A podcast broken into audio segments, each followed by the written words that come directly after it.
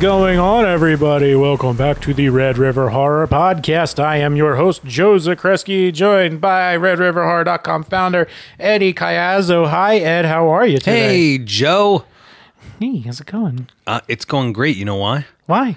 This episode is my favorite I was gonna saving that. number.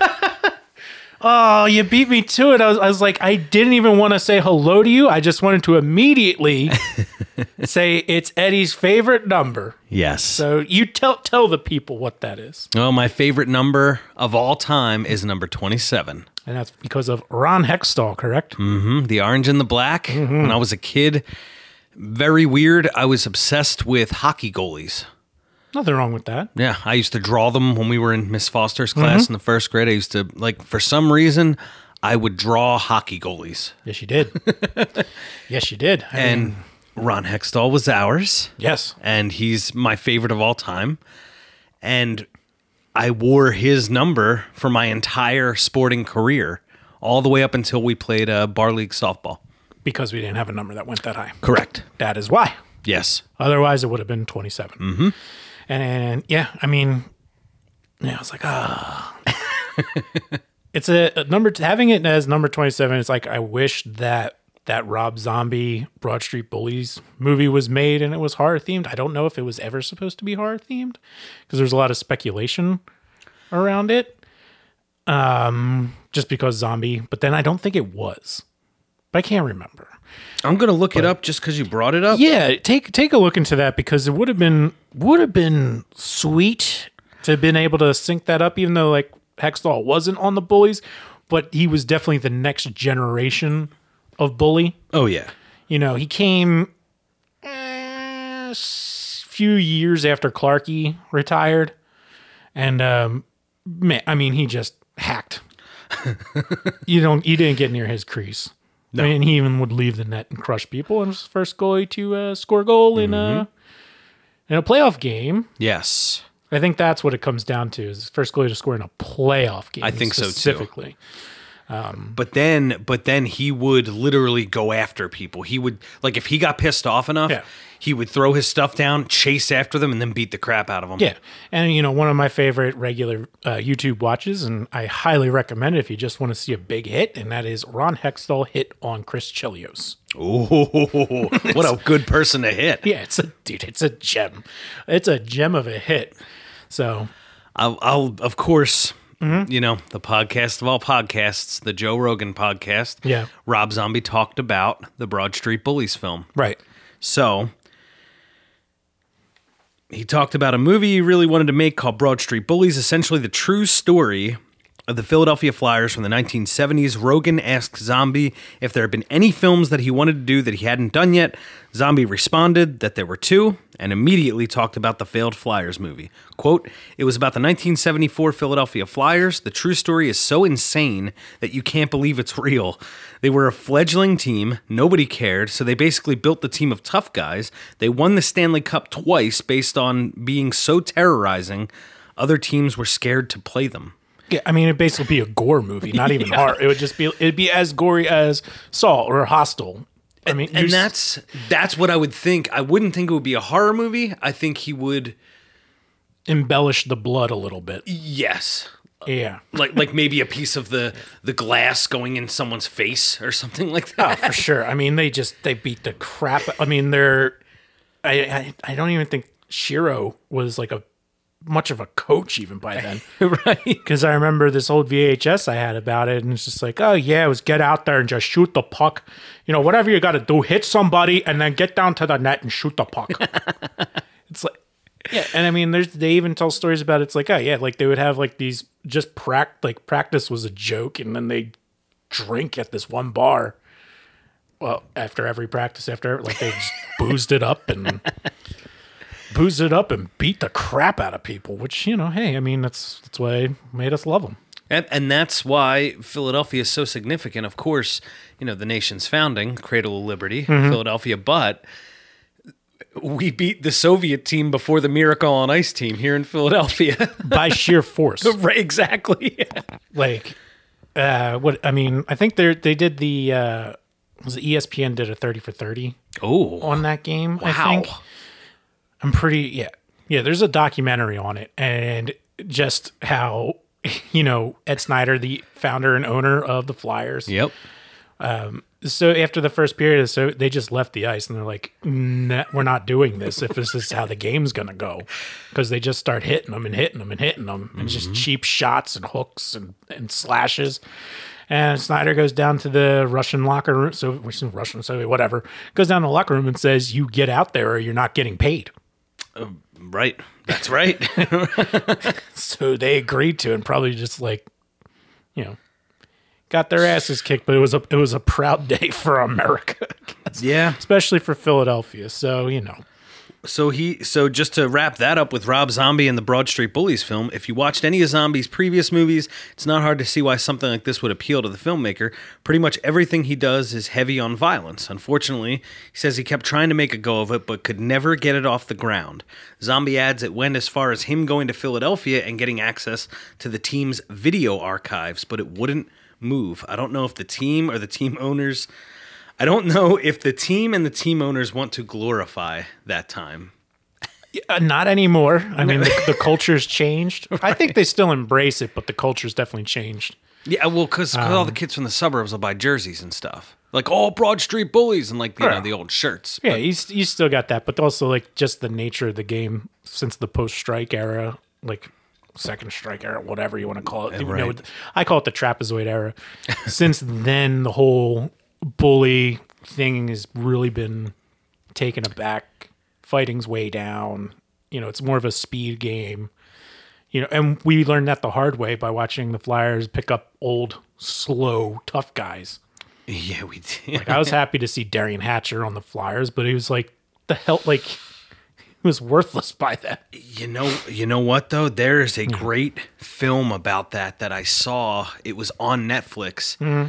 It was called Enforcers: Guardians of the Ice. Mm-hmm. Really, really good if you are into the enforcers of I- the game. I love it. I mean, that's why I mean I love the movie Goon. If you have, oh, that You is such a good movie. yeah, that's wonderful. Like not horror, but on the level of gore that he's brutal. yeah, the end, the last fight. And One of the most absurd things I've ever watched. And that's his rivals, Liv Schreiber, right? Or Yeah. Liev Schreiber, however you say his name. Yeah, That's great. yeah, freaking wonderful. Oh, and then last thing about hockey goalies and soccer goalies. I mean, that was like one of the the early days. I mean, how how old must we have been uh, when we were at Jar? I'm pretty positive it was Jardel because I remember sitting up on the stage in an indoor soccer game, That would have been Jardel. and um, I think it was what was it wasn't Mr. Beatish. I think Harry's dad was coaching. That's going way back, It yes. was our very first year where we were in the white shirts. yep. and They were ugly. I would switch goalie with Drew. I think he would do the first, I would do the second, or vice versa. okay. And I, I mean, obviously, I think they were putting me in there because I was, I did not run very fast. But indoor, you didn't really need. I was going to say indoor was a different game, especially Philly Rec League. Oh my gosh. I think I picked up my game once I started playing defense. You know, I mean, my only thing was I'm left-footed, so Right. that was my only advantage, and I had a big body, and my dad taught me how to use it. Absolutely. oh, being left-footed at that age too, and being able to boot the ball the way you did. No, that was that was Yeah. very needed for a. And then I started playing hmm. football, and they wouldn't even let me try to kick field goals. Really? Yeah, a bunch of assholes.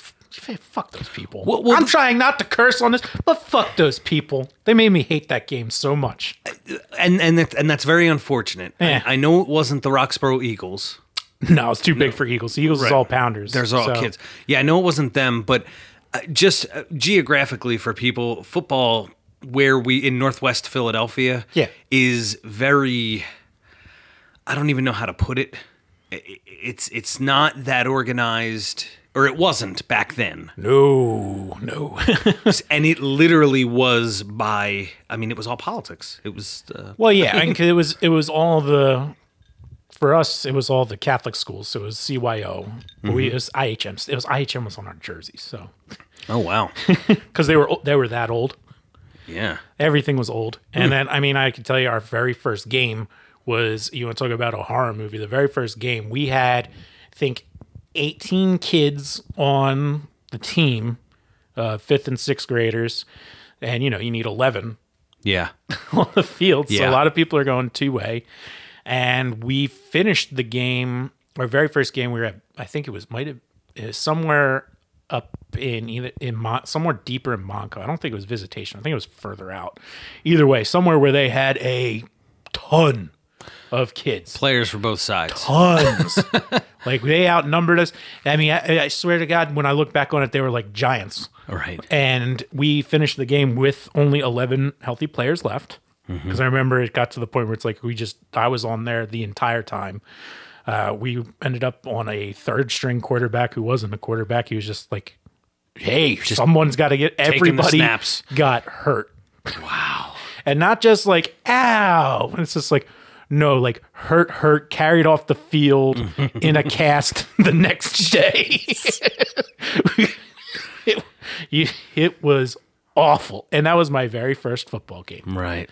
Oh, first game ever. Very first game ever. Ah. Like we were getting out there and you're all hype after practicing all summer. And I just remember like all of us standing on the sideline and the other other JV team comes out. It's like they have guys that are got a foot on me. right. And just there's just tons of them.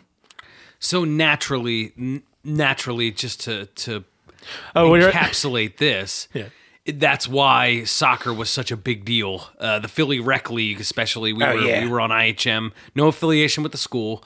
Um, nope. But but but I think that's why we we both took. I mean, your your dad was instrumental in kind of bringing me into the game. yeah, I mean he's one of the founders of it. yeah, Um, and they're celebrating their 50 years. Shout out Jeff. Jeff, yeah, and, and a listener of the podcast. Yeah. Jeff. Yeah, and um, but what I was getting back to is like with the hockey goalie things and Ed's favorite number. I didn't want to go into goal in the second half. I remember sitting there like Joe getting goal. I'm like, I really. I just remember I'm just like, please, no. And you came up with this elaborate story of being a hockey goalie. Oh, nice. Yeah. I couldn't afford to And play they- hockey when I was a kid. No, but I mean that's what we did as kids. You know, you're just sh- saying shit. you're just saying stuff because I mean we all did it. yeah. I actually, half the time I don't even know if I'm telling the truth when I speak now. but no, I think I do. I don't. I don't. You know, when you're a kid, you just you, you just say things. Sure. You know, because you're excited and someone's actually listening to you. Mm-hmm. So that's you got put in, right. and he did great. And then you know he played soccer goalie for a long, long time. Made a career about it, uh, out of it until I got hurt. Yeah. I had some similar story. I'm sure everybody out there has a similar story, but yes, that's where it all started. You was- didn't want to go in. I did not want I to go in. I don't remember, but apparently I was this great hockey goalie, and they was like, "All right, yeah, go ahead." Yeah. I, I just remember that being like, I'll do it. And I, you know, love of hockey. And it's like, all right, go in there, Eddie. And then you're the starting goalie from the rest of my playing time with you. Yeah. So that was cool. That was fun. Um, so we got that out of the way. Yes, but that that's where the the historic 27 I've worn in every iteration of sport I've played. It was always to number 27, and that was because of Ron Hextall. Rob Zombie never got to make the film. Damn it, and Which- he wouldn't have been in it, but uh, Yeah. Hextall. But No, but I mean, that's a shame. And anyway, episode number seven, that's our celebration for it. 27. But I, I, you know what? You, did you hear me? I burped. Yes. through that kind of messed up my number. Yeah. Just making sure. Whoops. Uh, my bad. But either way, so when I'm talking about that, so when, gore, like if there was a Hot Flyers hockey movie, and it would be very gory. When we talk about Goon, it's very gory, and it's something that comes up a lot on this podcast, where it's like, you know, what, what is scary? That is a good question. You know, like how often we t- like because we've done interviews with people in the industry. We've talked movies that we like. We've said, "Oh, that one scared me," but some others maybe they don't scare us, and we just like it. Like what? What is scary? I like. That's what I'm trying to like. I was thinking about that today. That's why I was like, you know what? Let's. You know, we got um, a story coming in a little bit, but before that, I was just like, I just wanted to ask you, just you know, if you were just asked the question, what is scary? What what would you know? This may sound stupid, but it's when you genuinely feel fear. Yeah. And I can actually relate to this because I would like to actually do a whole episode on this movie. Mm-hmm. You would not believe a very scary dream that I had from a ca- with a character in it Okay. that wasn't from a horror movie. Do you remember No Country for Old Men? I actually just watched it again. Did you really? Yeah, that's that's crazy. All because all I really wanted to do, I was just browsing YouTube and I got to the coin flip scene. Oh, just because I love it so much. I'm like, I'm just gonna watch this movie. oh, It's so good. but go on. I haven't been scared since you and I did watch that in the basement, and that was in a period where I was really trying to understand why certain films got the respect they did with the Academy, with critics. What makes so the Coen brothers were huge. I think they released like three movies in a row in that Yeah, they had some big, big releases around that. Um, but No Country being, you know, that was an Oscar winner, right? I, I believe so. Yeah. If it was, if Javier Bardem didn't get the Oscar for No, I think it won Best Picture. okay, I think. Keep go go on. So I was trying to understand at that time what in cinema people were looking for that that made these movies so huge, so respected, and gave them so much cred. Because at that age, also that was 2007. So what? 21 would have been 21. Mm, yeah, 21, 22. St- still young enough to not really. Un- if you're not telling me a linear story with a beginning, a middle, and an end, it was harder for me to get so cerebral and into the zone and try and figure out a story that was not told in a linear fashion or with characters that Yeah. weren't just explained to you. yeah, yeah. So after seeing that movie, you and I watched it. That was my very early days in radio. This was at a time when I was producing a show that would be down the Jersey Shore in the summer, so I would get to the radio station at like 3:30 in the morning and it's pitch dark outside and I'm going through the entire station by myself. It's an old building. Mm-hmm. That was a film after we watched it and I had the show that upcoming Saturday. All I could imagine was Chigurh in our en- engineering room, Anton Chigurh, just staring at me and knowing that my life was over. Like it prevented me from I ran up the steps and Yeah. down the steps. Like I moved through that station to get that equipment so fast. Yeah. I was scared of him. Huh. And I know I think I'm I'm already in my 20s. It's an actor. He's playing a role. Yeah. I didn't understand why the film was just I said, "Okay, I I like the film. It's a good film. Why is it the film this year?" I mean, it won. Bardem won Best uh, Supporting Actor, Okay. and it won Best Picture, and it won Best uh, Screenplay, and won, it won a ton of awards. Right. So I was trying to understand it, get in that headspace because I, I I didn't know. Chigurh scared me, and uh, that that he was a very very scary character. That, for some reason, dude, popped up last week in a dream. No, I, I, these weeks are so long now. Mm-hmm. Monday of this week, I woke up in with sweats, like in sweat in a sweating the scene never played out and finished in my head, but I was in a a old west type place. That was the landscape that was around. Okay. And I, I have no idea who I was with, but we were all crouched down, like hiding, almost stealth style. And then we were going to get up and run out of this building. Well, I stayed Yeah. and the uh, because I knew that Anton Chigurh was out there. I knew he was out there, so I stayed. And whoever I was with, I don't. It may have not even been people I know. Yeah. They stood up and ran and charged out, and I- and then I woke up terrified. Good God. It was the strangest thing. I haven't thought of that movie since we watched it for Yeah. the very first time. And I remember being afraid a lot then. just because of how many times I was alone in a very dark place with a big expanse of radio tower field mm-hmm. in the background and not being able to see shadows everywhere, no lighting. Yeah. So that scared me. And for the first time in, I guess, 13 years, it popped up again. So Anton Chigurh. So now I have to watch No Country for Old Men again. Wow. Wow. You know, I mean, and that's such a great example because that movie, I mean, it gets your adrenaline pumping. Like it definitely, it definitely, it definitely hooks you in. And I definitely, after we watched and stuff, definitely like um, Friday or Saturday nights closing the beer distributor. Oh, That's where it, like that would hit me. Mm-hmm. Because he just like he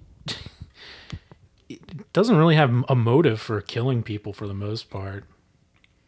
No.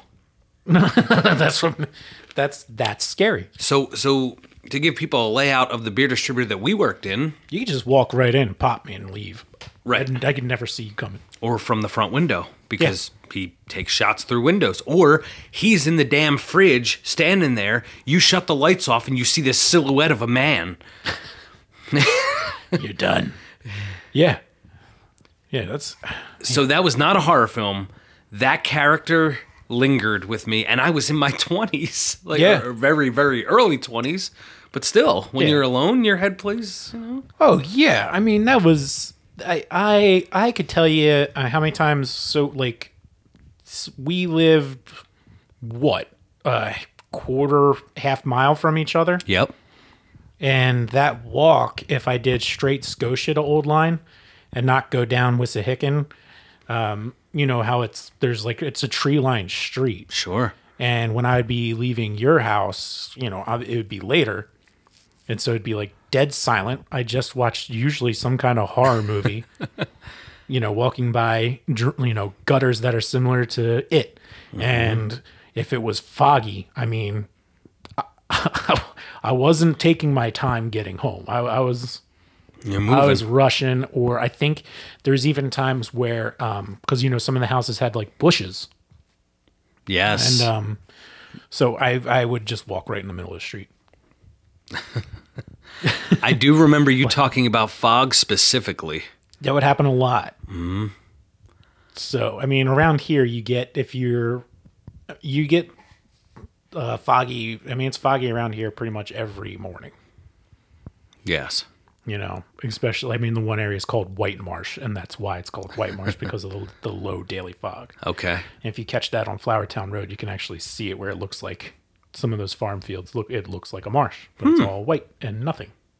i never knew that Yeah, ain't that, ain't that something?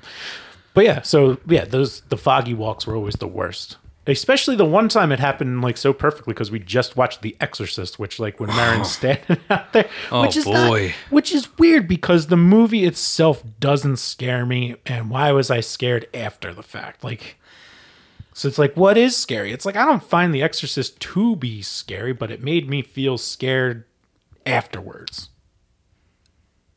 I know that feeling, Yeah, and I wish that I could have that feeling again from horror films. right. That's what paranormal activity did to me.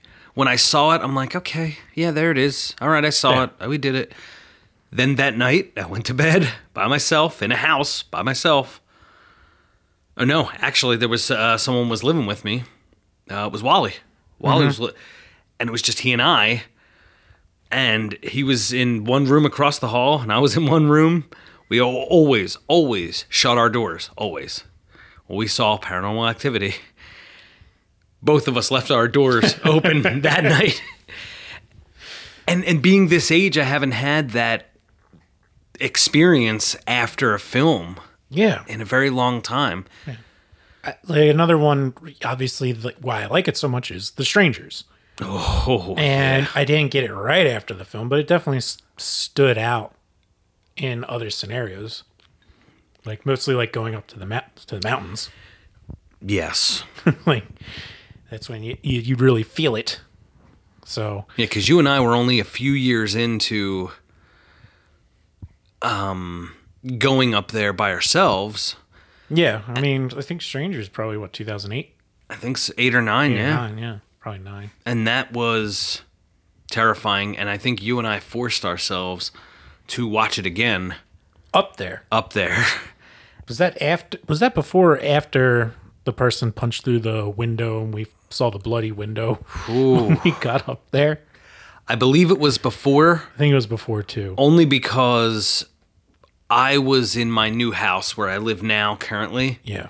when that happened. Right. Okay. But that that was another scary. What what makes you scared? What what is scary? Yeah. Getting to the mountains and there might be a significance here. Hold the number 3 if you can cuz I'm going to forget it after I tell this. Okay. when you get to a place that's that dark and not all of the there are a ton of houses now in that neighborhood. It's it's like I mean, they built it up and they built it up fast. yes. Before th- there were some but it was still very dark. Uh, you were for all intents and purposes in the mountains. And you get there between three four in the morning and you discover glass broken and blood on the cloth of the other side of that glass. Now, to just to paint the picture for everybody, it was nine boxes. This glass. So the front door itself was, you know, a regular door, and where the glass would be that you look out, it's like nine squares, you know, divided by those lines. Well, the middle bottom square was punched out, mm-hmm. and there was blood on on the door. There was blood on the cloth on the other side. Didn't notice it until I had the flashlight on the lock so you could see it. Right. Put the key in. That was scary because you and I were by ourselves. We didn't have a firearm. We didn't have anything really. If Not if yet. someone was in there, Yeah. that would have been it for us Yeah. if they really wanted to. Yeah. I mean, the thing that made it less scary was when this, the cops showed up and they're like, ah, yeah, these drunks get kicked out of wherever they're staying and they just try and break in somewhere to squat. Yeah. So, Still, not. Yeah. It's like oh oh okay. yeah, I mean, it was like, huh, that's, uh, that's something we got to consider. yes. and come to think of it, why didn't we have the cop walk through the house? we did. We did. Yeah. Okay. We didn't just sit there because we, you may have to turn on the breakers and everything. Right. Yeah. Why? W- uh, we would have had to have. Yeah. Because, and the door was still locked. It was. So It- that- like you, yes, you, you're you knew nobody got, actually was able to get in. Although they could have come around the back door. Right, but that wasn't broken. Like we we checked. Okay, I, I can't I remember, remember. I remember looking around. It was scary though. Yeah, because that part was very intense, We scared one of our good friends at that house on my Yeah. bachelor trip. and the alarm would have went off too Yeah. if they actually got in the door. Mm-hmm. Which I'm surprised it didn't go off. I'm trying to. Break it from punching through.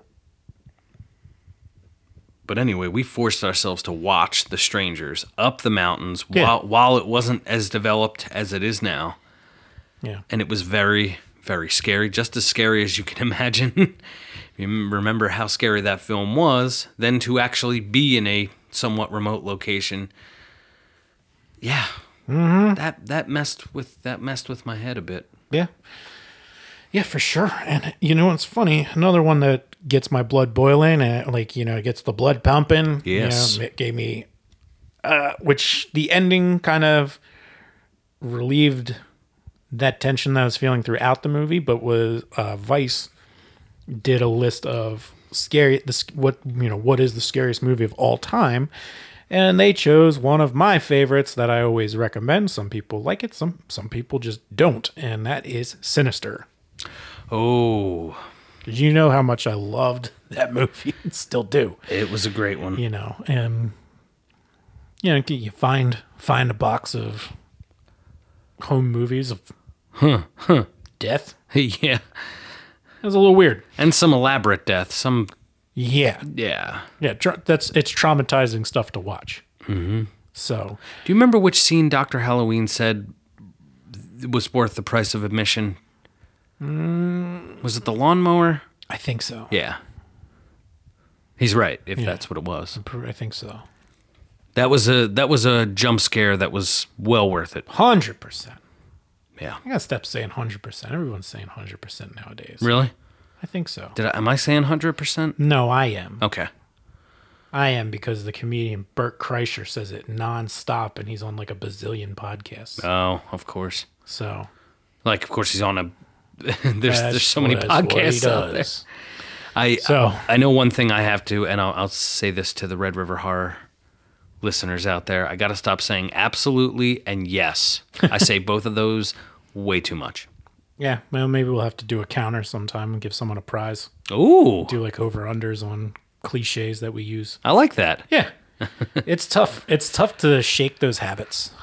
You know, Eh, I think for like public speaking, I got really good. Public speaking, I'll never do like an um or a any of um or you knows or like things that I would I do in normal speak. Did that get like beat out of you in college for presentations? Yeah, that Yeah. and um, when I tried doing like open mics and stuff, um, Oh, then I just said um. So it's like, you know, you want to be clear and you know not it was very funny, choppy. Joe. But you got to not say um. Oh, I knock it off with the ums. didn't realize I was doing that.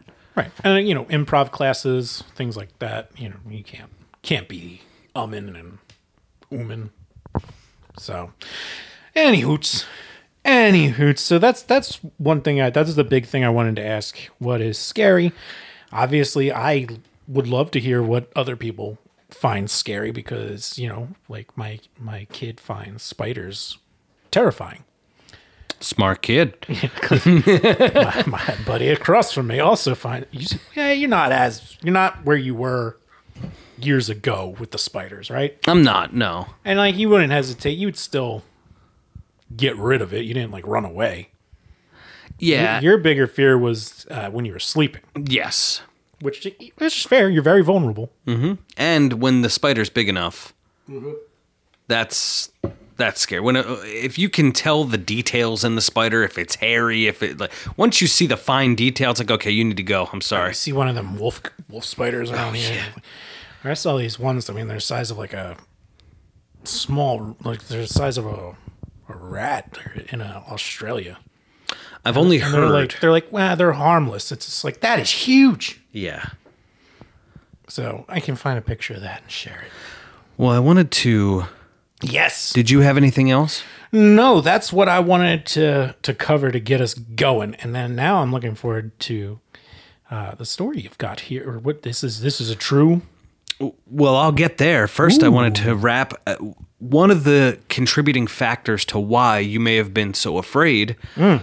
walking home Yes. at the time that you did, in the hour that you did, well, it was dark and foggy. One of the reasons that I think that I saw Anton Chigurh and whoever, at why I would run through the station to load the van and get the hell out of there. Why this happened to me on Monday, where I woke up.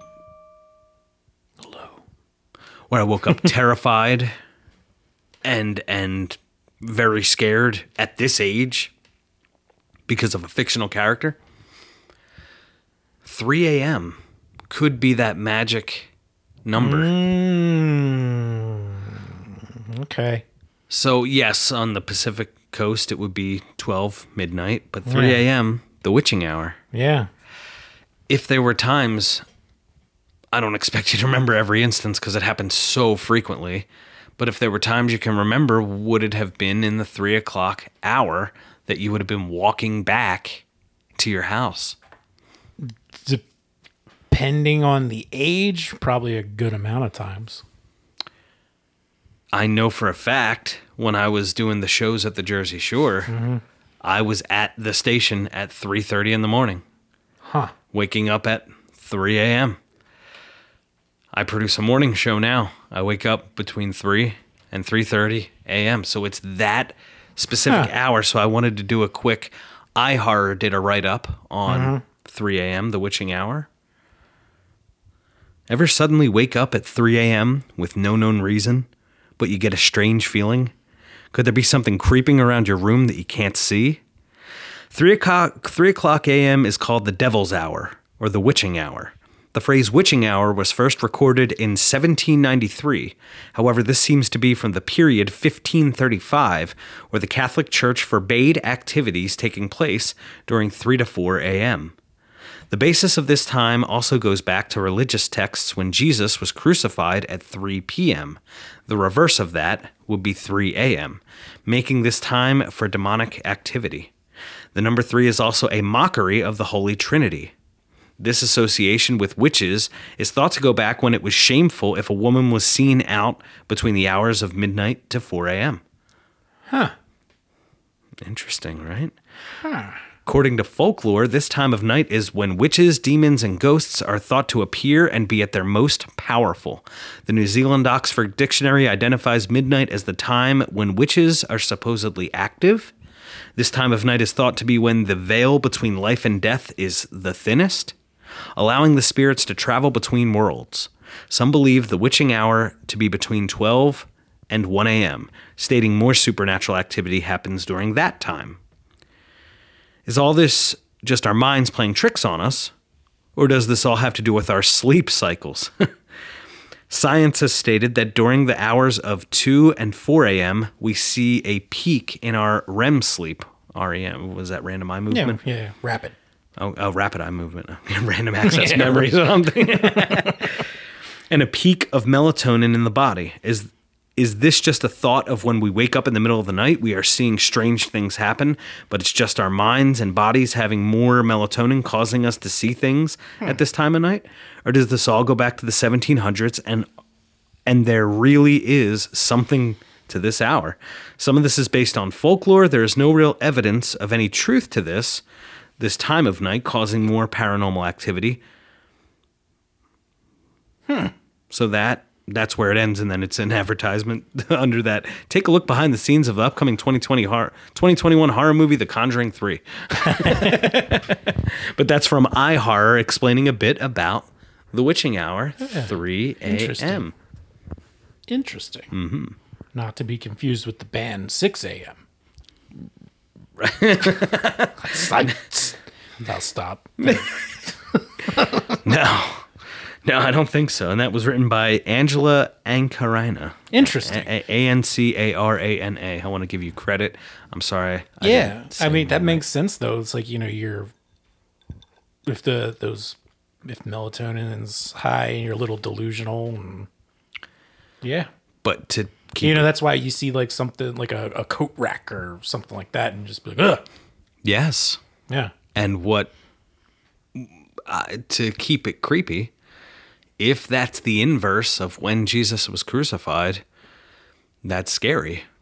The occult type things they they believe in yeah moments like that to do the opposite or the reverse of Christ. you add in some Jesus. I mean that always that always scares people real good.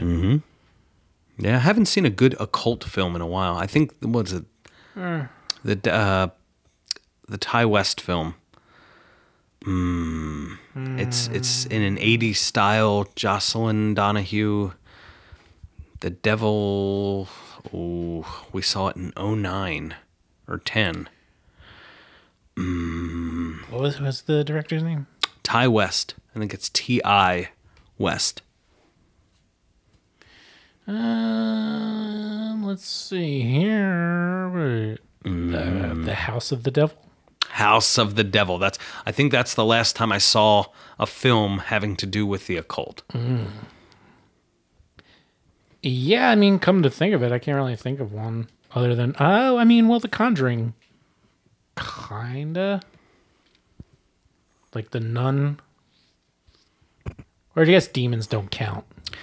Yeah, I'm thinking when's this would be something to investigate because I would I'd be interested to hear if anyone knows of a really good scary film mm-hmm. having to do with people that bl- dress up in black robes and Yeah, chant things and yeah, uh, sacrifice people and yeah because I haven't been There's some- scared. Something else that does that.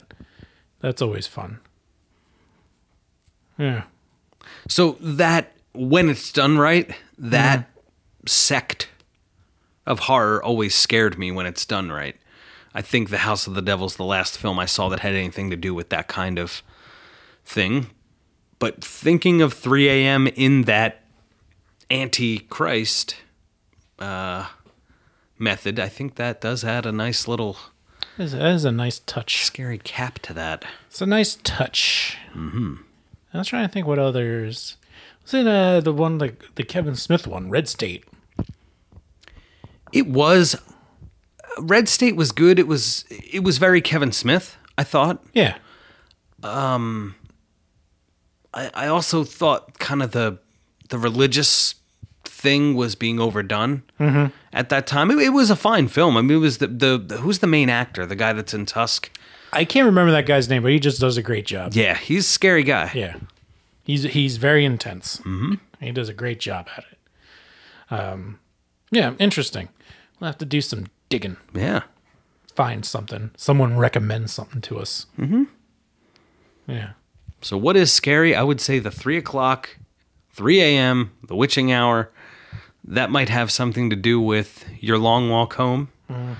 And my uh, Anton Chigurh feel fear from 13 years ago to now.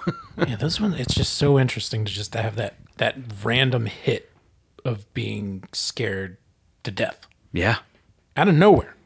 It's bizarre. I mean, it happens to everybody too. sure. I mean, someone says it doesn't. I, I, I, I I'll call you a liar. yeah. So, any anyway, um, what uh, what's the uh, the story you got here? So before I left Yeah. this evening, I just I was in a period again. I produce a morning show, so I'm up very early. This was one of the rare times. I don't even know how you make it here half the time. I don't I don't know. this was one of the rare times I was able to take a nap. Hmm. So my dog woke me up. You know, Pumpkin. We introduced her early on when she was barking in our podcast. Yeah, she's made appearances. Sure. I guess one of them, WatchMojo. Yeah, that's a that's a channel. Yeah, the, the one of those videos was playing, mm-hmm. and whatever I had fallen asleep to, I think it was the best twists in horror films. What I had woken up to was the scariest episodes of Unsolved Mysteries. Ooh. So I figured I would just share one because this is the one I woke up woke up to, and I was groggy and feeling weird, and I was I was engaged. I dig it. So this, after this ad from Cobra Kai gets out of the way, Cobra Kai now on Netflix. so this was the Circleville writer, wanted for harassment, attempted murder, murder, missing since 1994. Wow. the case. In 1976, several Circleville, Ohio residents began receiving strange letters detailing personal information about their lives. Bus driver Mary Gillespie was accused of a supposedly non existent affair with the super, superintendent of schools. The writer told Mary that he, she, he slash she, had been observing her house and knew she had children. It was postmarked Columbus, Ohio, but had no return address. Within eight days, Mary received a similar letter. She kept the letters to herself until her husband, Ron, received one as well. The letter stated that if Ron did not stop his wife's affair, his life would be in danger. After two weeks, the writer threatened to go public with the affair allegations, broadcasting it on TVs, CB radios, wow, and billboards. Mary and Ron only told three people about the letters Ron's sister, her husband, Paul Freshour, and Paul's sister. Mary had some ideas about who might be sending the letters. They decided to have Paul write letters to the suspect, claiming that they know who he slash she was. The plan seemed to work. The letters stopped for several re- several weeks. That changed on August 19, 1977, however, when Ron received a phone call from the alleged writer. The call seemed to confirm Ron's suspicions of the identity of the writer. He then grabbed his gun and then left in his pickup truck, even though the writer claimed to be watching the truck. A few minutes later, Ron was found dead in his pickup truck, crashed into a tree. Investigators later learned that Ron had fired at least one shot from his gun before crashing. Sheriff Dwight Radcliffe questioned and eliminated at least one suspect in the case. He then ruled Ron's death an accident, claiming that he had lost control and crashed while driving drunk. However, several residents soon received letters stating that Sheriff Radcliffe had been involved in a cover up. According to Paul, Sheriff Radcliffe initially agreed that the death was a result of foul play. However, he allegedly changed his mind when the suspect passed a polygraph test.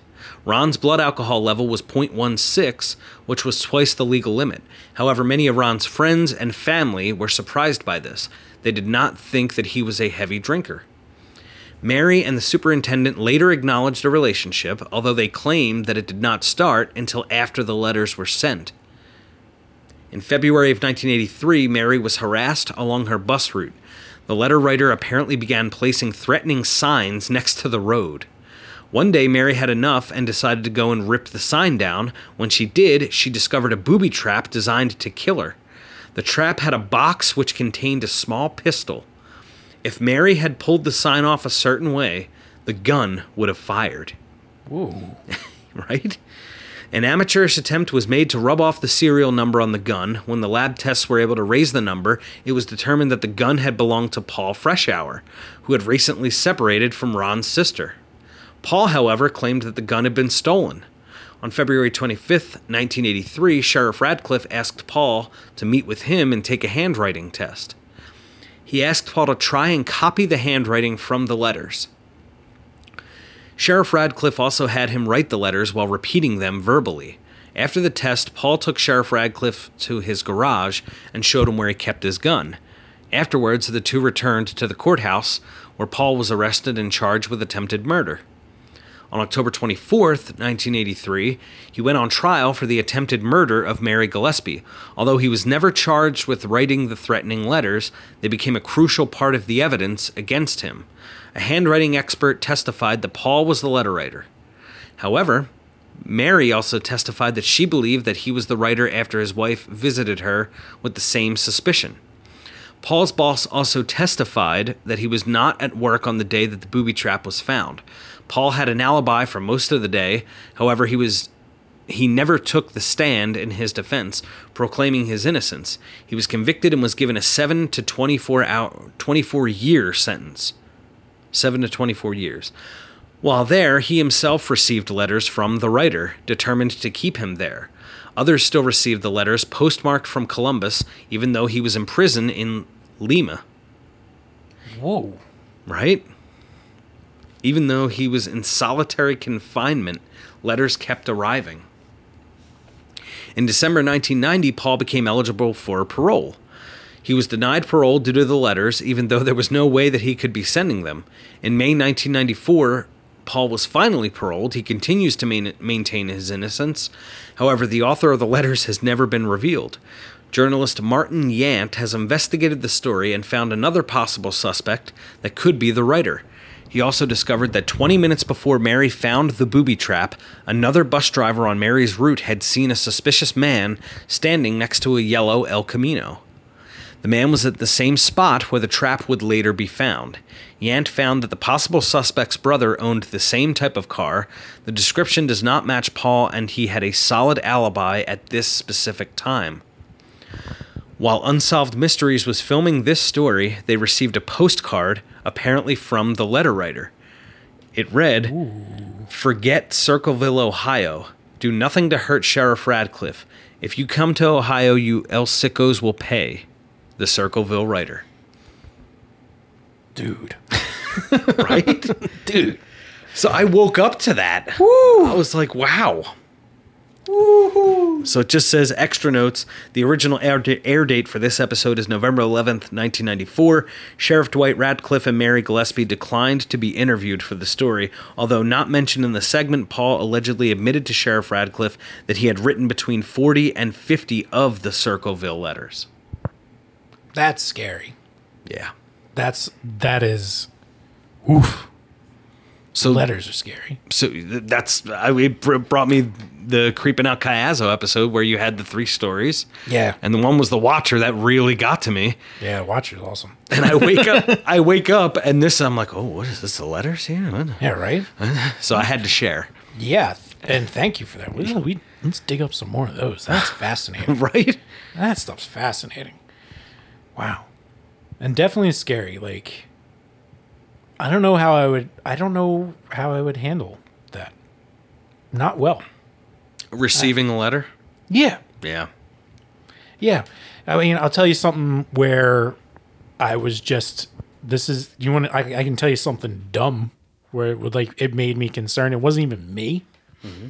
So it was a friend of ours who kept complaining. He kept getting these like calls, and what I was hearing him say, I'm just. It's just like it came up on the caller ID. It would say with hell. I'm just like, what? Withheld or with hell? I'm hearing with hell. Okay. So for month or two, I'm asking, did you get one of those calls? And he's like, yeah, like all the time. I was just like, with hell. He's just like, withheld. I was like, Gotcha. For like a month or two, I was with getting- hell. I was like, with he, I'm like, how? Like, I think that's how it was. I was like, I was like, I was like, do you are you are you messing with me? Do you just have that saved in your phone as with withheld? He's like, I'm saying withheld, Joe, With the D. with the D. Yeah. Yeah. Do Red River Horror a favor. Don't send us any letters. An email. No. An email is fine. A comment on a YouTube video is fine. A podcast review is fine. Yeah. No, le- no physical letters. Yeah. Don't do that. Though honestly, I mean, I th- I'm, I've picked up a bad habit where I just don't even. I rarely even check my ma- like ma- physical mail anymore. Right. Like I'm meh, once or twice a week's enough. And changing the times. Well, before we're you know living. Actually, I mean that's not true. But it used to be like my old house. I mean, it was the apartment I lived at before and the old house I lived at before. Like the mailboxes were right next to the door, so Right. not missing it. And then the apartment, it was on the other side of the complex. Right. You know, No. it's yeah. at the end of the driveway. I don't know. Why do that? Yeah, what do you think this is? Well, Joe, this was a lot of fun. Episode 27, I, I enjoyed. Isn't it? Like I was like, we we need a freestyle in here, just the two of us for 27. Mm-hmm. Eddie's favorite number. Favorite number of freestyle. Yeah, dude. But that was creepy. So I mean, those are the things that scare you. I mean, that story is definitely. I'm gonna be thinking about that. I'm gonna find that uh, unsolved episode. I do want to watch that. You you know what? That's a show I actually I couldn't stand it when I was a kid. I would just get so bored. Well, it was, I guess it was the true crime thing before the true crime thing existed, right? Absolutely. Yeah. Absolutely. A hundred percent. A hundred percent. No, I'm the one who says absolutely all Yeah, I the know. I was like, like I tried to change it and went with absolutely. Whenever we have the stars on the program, it's just everything they said. So I just ordered a pizza and I had ham and pineapple on it. Absolutely. I hate ham and pineapple on pizza. Mm, you might need to have a talk with your goddaughter. Oh, no. Actually, just the pineapple. Okay. Though I think she's just trying to start Yeah. start trouble. She Who might knows? be. You know, it might be a phase. Dude, it changes every day, whatever, whatever it is she does. I don't know. But yeah, Well, Joe, what are you gonna do? What are you gonna do? This is fun. Let's Yes. uh, let's do it again next week. Let's do it again next week. Uh, I'm Eddie Cayazzo, and of course, subscribe to this podcast. Do us a big favor if you're on Apple Podcasts, Spotify, and we're on TuneIn, I think radio.com, all those places. Every platform we should be on. Yes. So give us a follow, a like. On Apple specifically, give us a review. Yes, you can. please. Subscribe to the Red River Horror YouTube channel. Joe and I are going to be feeding that a lot more this year. I just put a video up from a few years ago of my dad and I driving Clinton Road Yes, during, you did. during the day. I don't know. It's probably not wise to go at night, but I think we might try it. Yeah, I think we should give that a shot. Yes. Uh, you know, it's you know the the cold of winter, and we'll see uh, what else we can what else we can come up with. Yeah, if you have any ideas, email us. Yeah, send, send them our way. Red River Horror at gmail.com. And Joe, I'll sign off with that. You can find me at Red River, River Horror on Twitter. Join us for Tony Todd Tuesday, Women in Horror Wednesday. I'm Eddie Cayazzo. And I'm Joe Zakreski. You can find me at Red River Joe on the Twitter. Feel free to send us any suggestions if you want to add to our hashtag games. We are more than happy to have it. Uh, and then, you know, you know what you do is uh, you keep traveling those channels of fear.